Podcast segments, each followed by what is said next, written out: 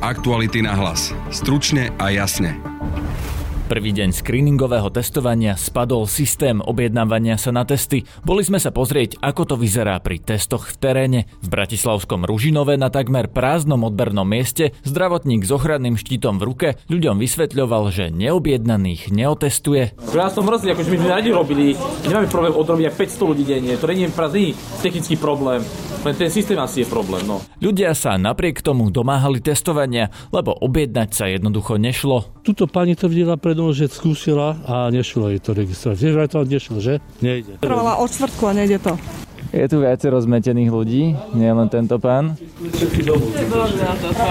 Nikto nie je objednaný. Tu mám internet, tam také nič nie je. Budete počuť reakciu ministra zdravotníctva Mareka Krajčího. A treba naozaj si potom zájsť na tú momku, na, ktoré majú štandardný systém, a, kde kto príde, tak v tom poradí a, bude testovaný a budem zvažovať aj svoju rezignáciu.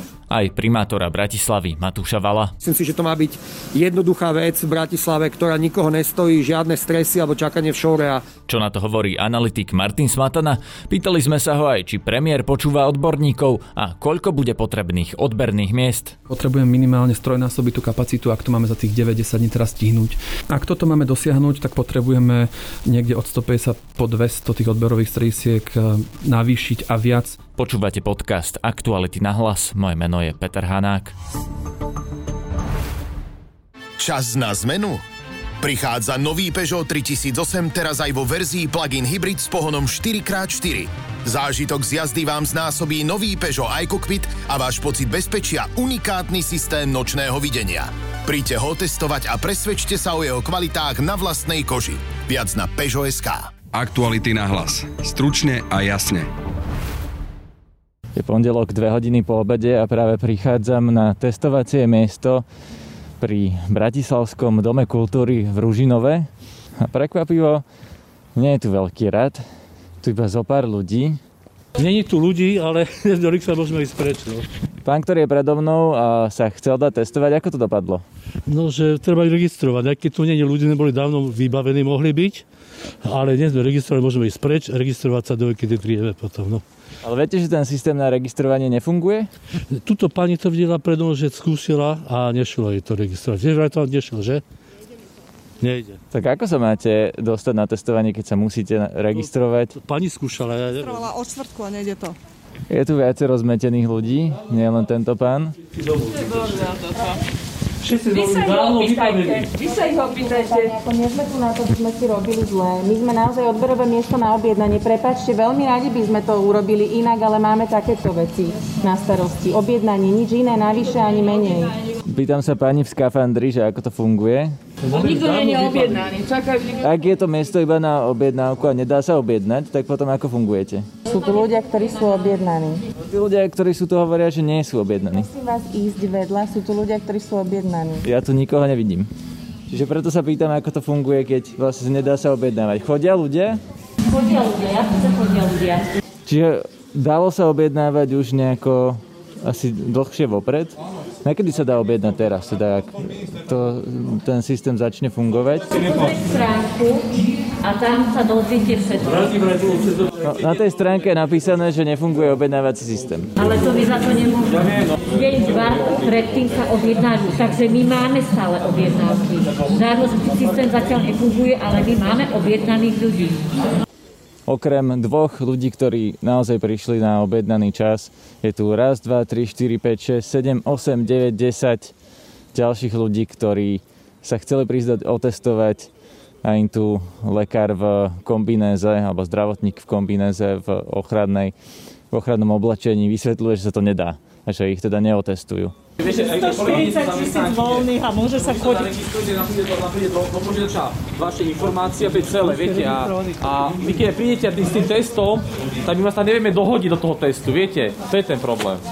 Ale prosím vás, ako sa ľudia majú registrovať, keď ten systém nefunguje? To treba, nie na nás, viete, my sme odberové stredisko, ktoré funguje na nejakom systéme, viete. A my máme objednaných pacientov, ktorí sa objednali už predtým a oni chodia tí ľudia, len tí noví sa asi nevedia dohlásiť, ja neviem, ja v tom systéme nevidím, takže viete, ja prídem, spravím stier, ja to je spravím celé, viete, no. Takže ja som mrzí, akože my sme radi robili, nemáme problém odrobiť aj 500 ľudí denne, to nie je technický problém. Len ten systém asi je problém, no. Dobrý, môžem sa vás opýtať, ako ste dopadli, keď ste sa prišli dať otestovať? Sedláci uchlunce. Čo to znamená? Sme slušne došli, no a že máme ísť preč. A kde budete teraz háňať ten test? Treba re... No nikde potom. Kto sa prihlási dopredu, tak ho zoberú. Aj keď je tu málo ľudí. Tu mám internet, tam také nič nie je. No tak poďme. A to si môžete pozrieť. Tak z tohto ružinovského miesta viacerí ľudia, či už dôchodcovia alebo aj mladší, odchádzajú nahnevaní. Naozaj tu otestovali len zo pár z tých, čo prišli a to iba tých, ktorí boli vopred objednaní. Ostatní musia hľadať iné testovacie miesto. Teraz mám na linke nášho fotografa Braňa Džizu Václava, ktorý bol dnes na iných testovacích miestach.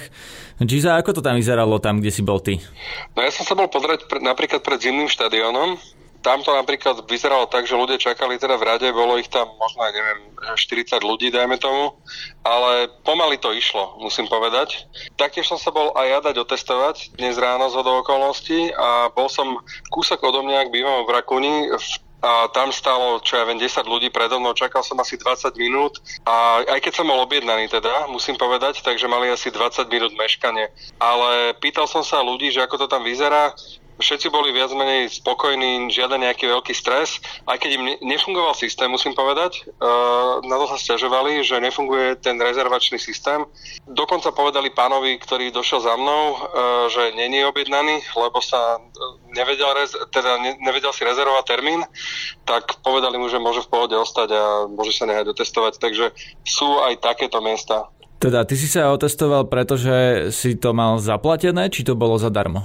Nie, nie, nie, bolo to zadarmo. Ja som bol totižto na jednej tlačovej konferencii a bol som podozrivý z toho, že by som mohol teda dostať nejakú chorobu, alebo teda konkrétne COVID. A ja tým pádom som sa ešte v piatok stihol objednať uh, túto kúsok odo mňa teda do centra a dnes som prišiel normálne na 10.06, kedy som tam mal byť a počkal som teda nejakých 20 minút a bol som otestovaný aj ja.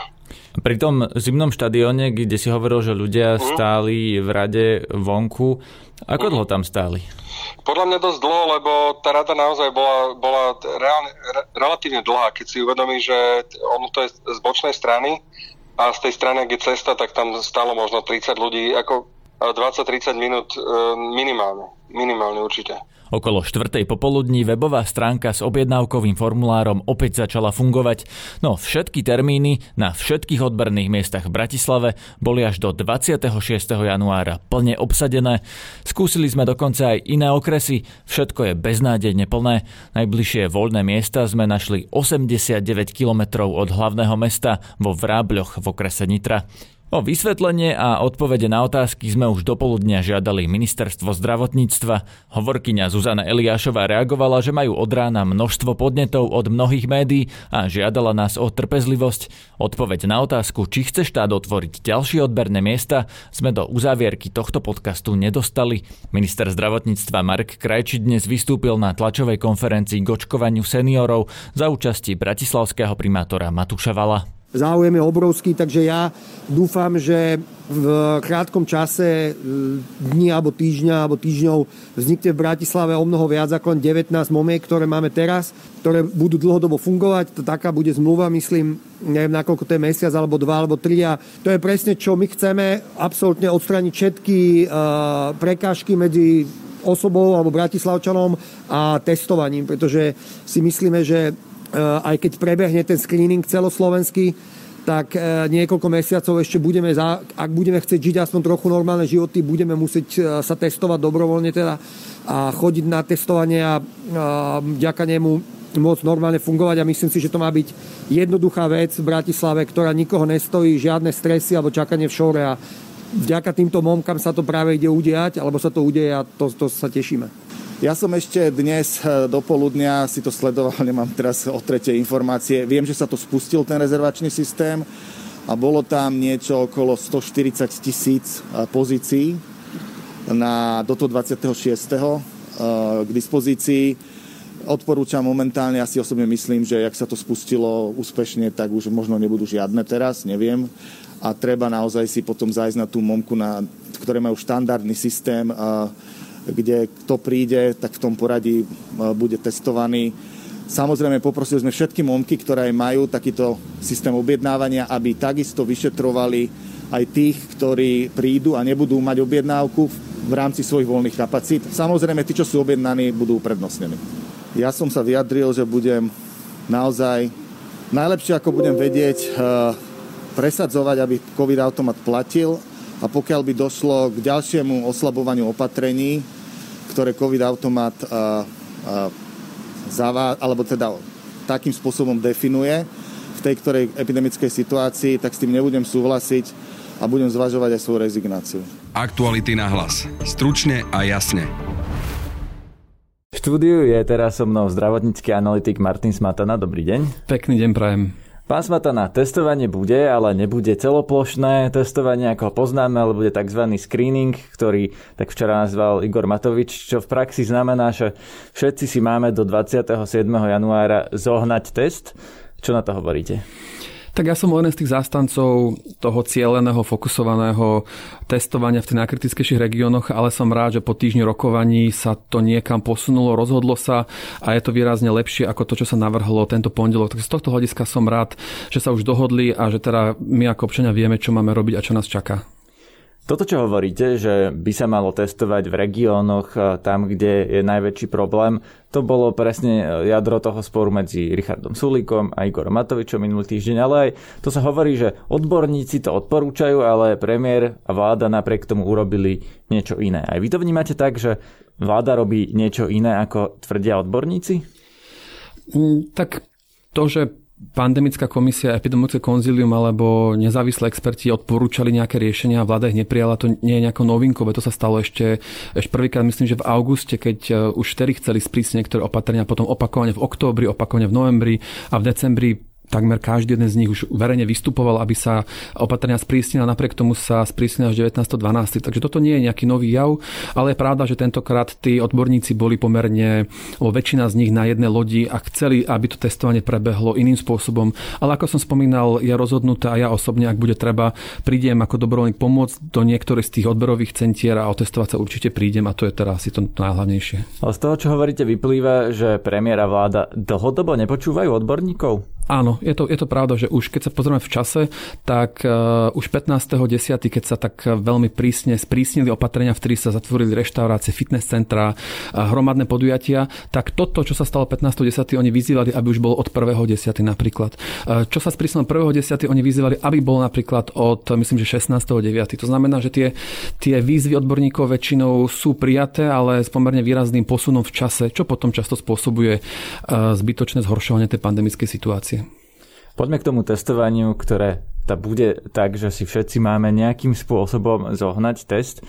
Dnes som bol na odberovom mieste, kde bol totálny chaos, objednávanie na konkrétny čas nefungovalo, ale zároveň ho tí zdravotníci, ktorí mali testovať, vyžadovali a keďže nikto z tých ľudí, ktorí tam prišli, tu nebol v ich systéme, tak zdravotník stál s štítom v ruke a namiesto toho, aby robil tie stery z nosa, tak vysvetloval ľuďom, že majú ísť preč.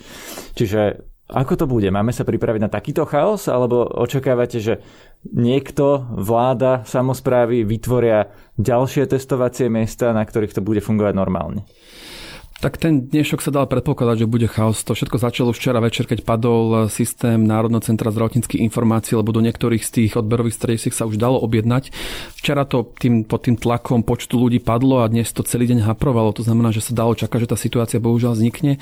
A ak sa to bude opakovať aj zajtra, pozajtra, tak je veľký problém, lebo je veľká pravdepodobnosť, že sa proste veľká časť nás nestihne pretestovať a bude to potom veľmi nefér. Teraz síce začíname tými negatívnymi stránkami toho, toho plánu, ale možno by som rád spomenul nejaké pozitíva, lebo aj to, čo navrhli, má predsa len nejakú tú pozitívnu stránku.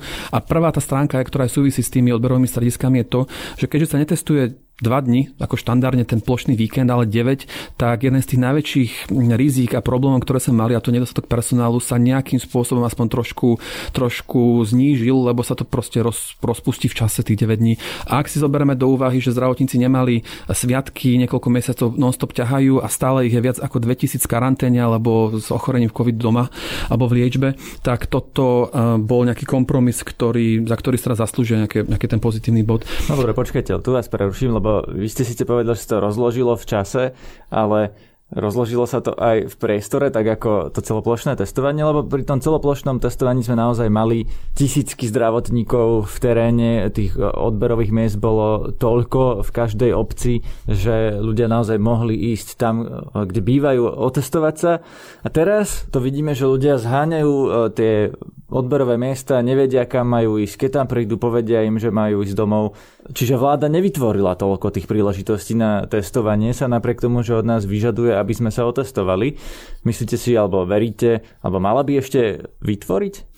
Tak ten prístup vlády je tentokrát iný ako pri tom, pri tom prvom kole toho veľkého testovania a primárne spočíva v tom, že celé, celú tú organizáciu tých odborových stredisiek, okrem teda tých, čo financuje a prevádzkuje cez poskytovateľov ministerstva zdravotníctva, je v rukách samozprávy vyšších územných celkov, čo na jednej strane pozitívna správa, lebo keď sa pozrieme, ako dopadlo dobrovoľné testovanie, či už v Trenčine alebo v Púchove Pruskom, tak ak sa samozprávam dá priestor, cieľ a pomôcky, tak to vedia dobre zrealizovať, ale presne ako ste spomínali, tu je to najväčšie riziko, um, že to buď nestihnú pripraviť, alebo nie v dostatočnom množstve alebo počte a preto tam je to riziko toho, že tým, že zdelegovali túto zodpovednosť, nenastavili nejaké minimálne počty, tak celkový, celkový ten počet tých, tých bodov bude málo a ľudia sa budú tlačiť, mrznúť alebo sa nedostanú na test.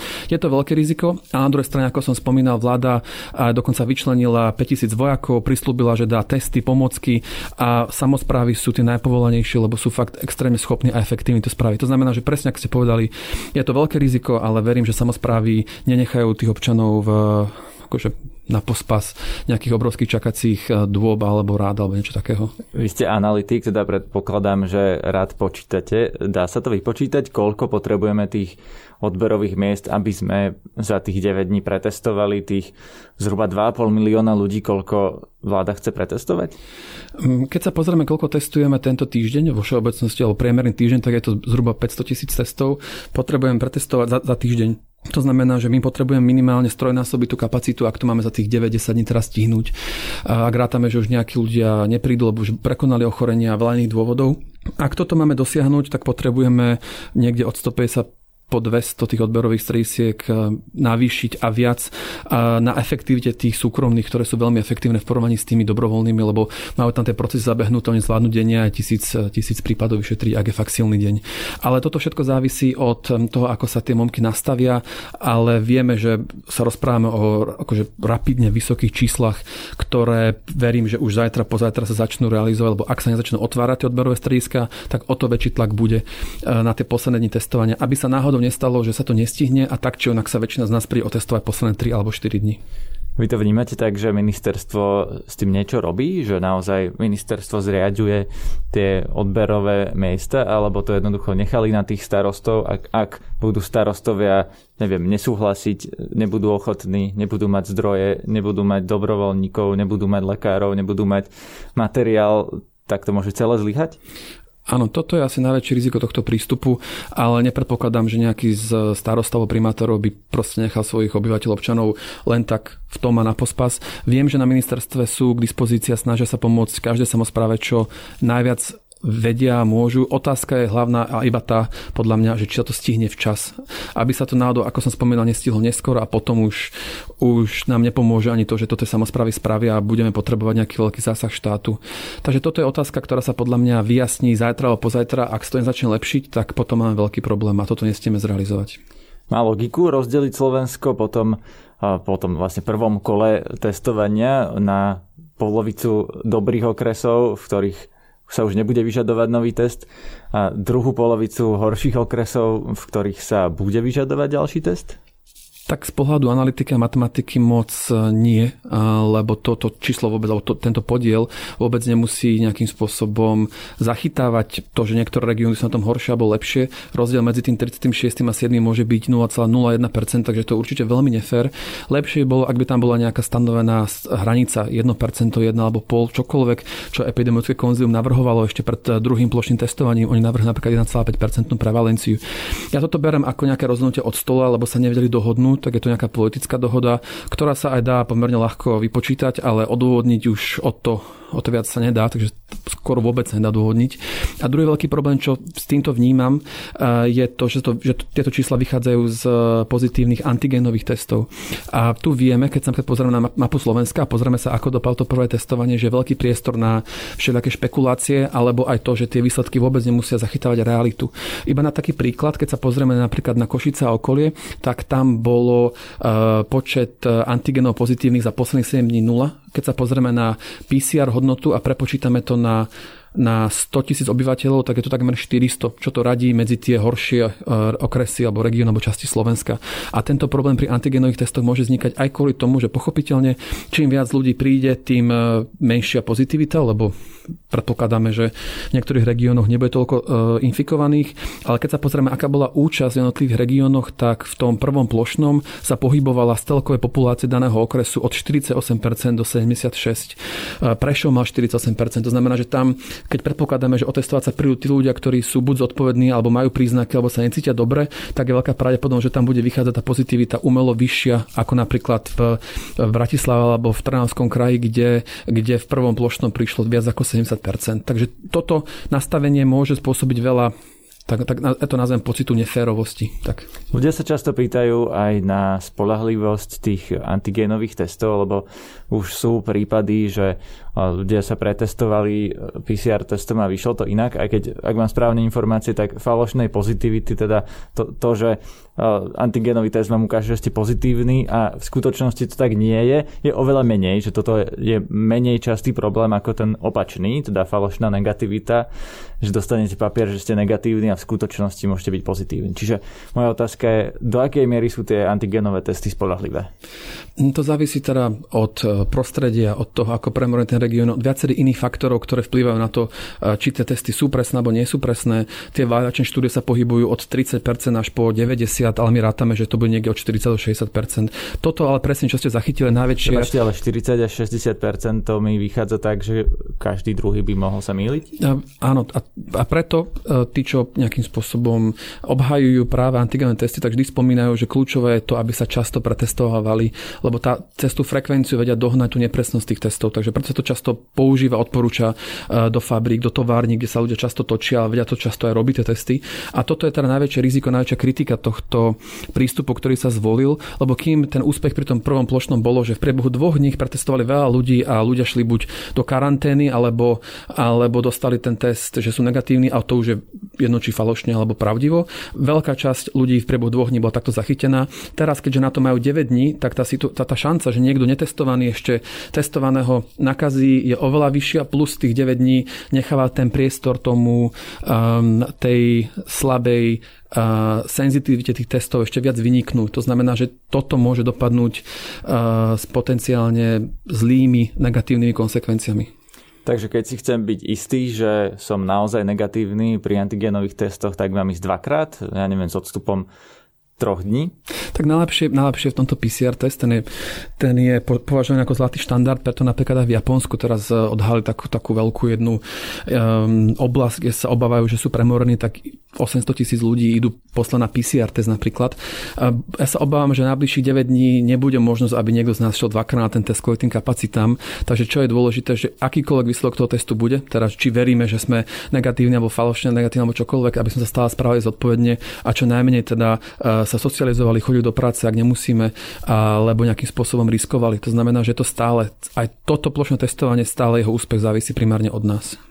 Ešte posledná otázka, to je to, čo sa riešilo celý minulý týždeň. Kto je podľa vás naozaj zodpovedný za ten stav pandémie, akú tu máme? Lebo minulý týždeň si to tak prehadzovali premiér s ministrom hospodárstva, jeden obviňoval druhého. Kto je podľa vás z vášho analytického pohľadu zodpovedný za to, v akom stave je momentálne Slovensko, čo sa týka pandémie?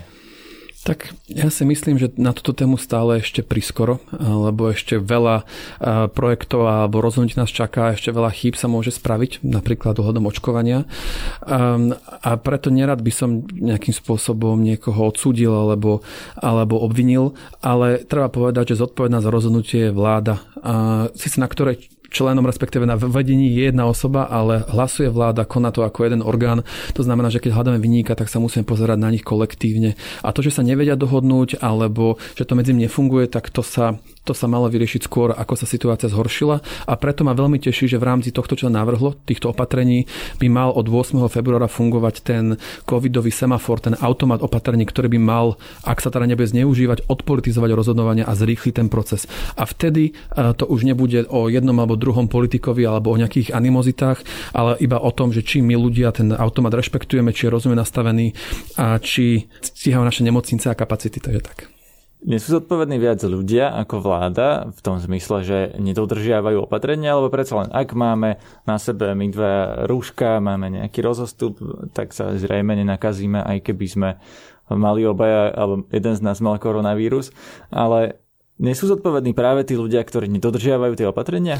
Áno, určite sú, ale keď sa pozrieme napríklad na našu prvú vlnu, kde sme e, úplne ako príkladom šli, čo týka dodržiavania e, opatrení, čo sme napríklad videli na znížené mobilite, tak vieme, že my ako ľudia, ako občania sa vieme e, zomknúť, keď treba. Keď sa pozrieme na krajiny, ktoré boli úspešné v prvej alebo v druhej alebo v obidvoch vlnách, tak sú to krajiny, kde bola jasná predikovateľná komunikácia, pravidla, ktoré sa nezneužívali a my ako občania sme teda mali, alebo občania mali dôveru voči tým opatreniam. Takže to, ako sa komunikuje, to, ako sa správajú členovia vlády, to, ako sa opatrenia príjmajú, tak to do veľkej miery hrá úlohu čo týka dôvery nás, ľudí voči ním a voči tým opatreniam. Ale bez pochyby, keby sme nemali toľko ľudí, ktorí nejakým spôsobom spochybňujú tie opatrenia, alebo nemali sme ľudí, ktorí nezodpovedne robili tie, osl- tie svadobné hostiny v Polsku a okolí, tak tá situácia by bola lepšia. Len s týmto, toto je problém každej jednej krajiny a tie krajiny, ktoré majú lepšiu komunikáciu, jasne nastavené pravidlá, to zvládajú lepšie ako tie krajiny, ktoré nemajú. A bohužiaľ, kým v prvej vlne nám to šlo, teraz v druhej vlne nám to už vôbec nejde.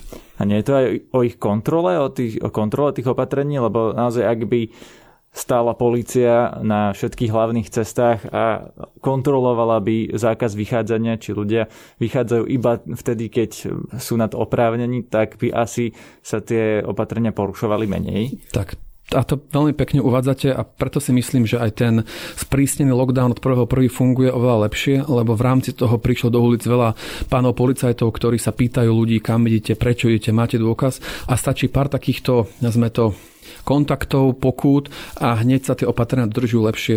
Toto vynúcovanie alebo slabé vynúcovanie bolo jedno z tých veľmi takých slabých stránok, ktoré sme mali. Napriek tomu, že čo týka počet e, policajtov na 100 tisíc obyvateľov, tak tam na tom sme pomerne nadpriemerne v rámci Európskej únie. Takže som, to, toto ma teší, že sa zlepšilo a ak sa nemýlim, tak aj včera nám bolo povedané a vyzvané, že sa tá situácia ešte bude ďalej zlepšovať. To znamená, že viac pánov policajtov, vojakov, ktorí sa budú dopytovať a vynúcovať opatrenia, čo inak bol jeden z tých kľúčových pilierov úspechu aj napríklad napríklad na Orave počas toho prvého pilotného testovania. Na dnešnom podcaste spolupracoval Matej Ohrablo. Zdraví vás Peter Hanák. Aktuality na hlas. Stručne a jasne.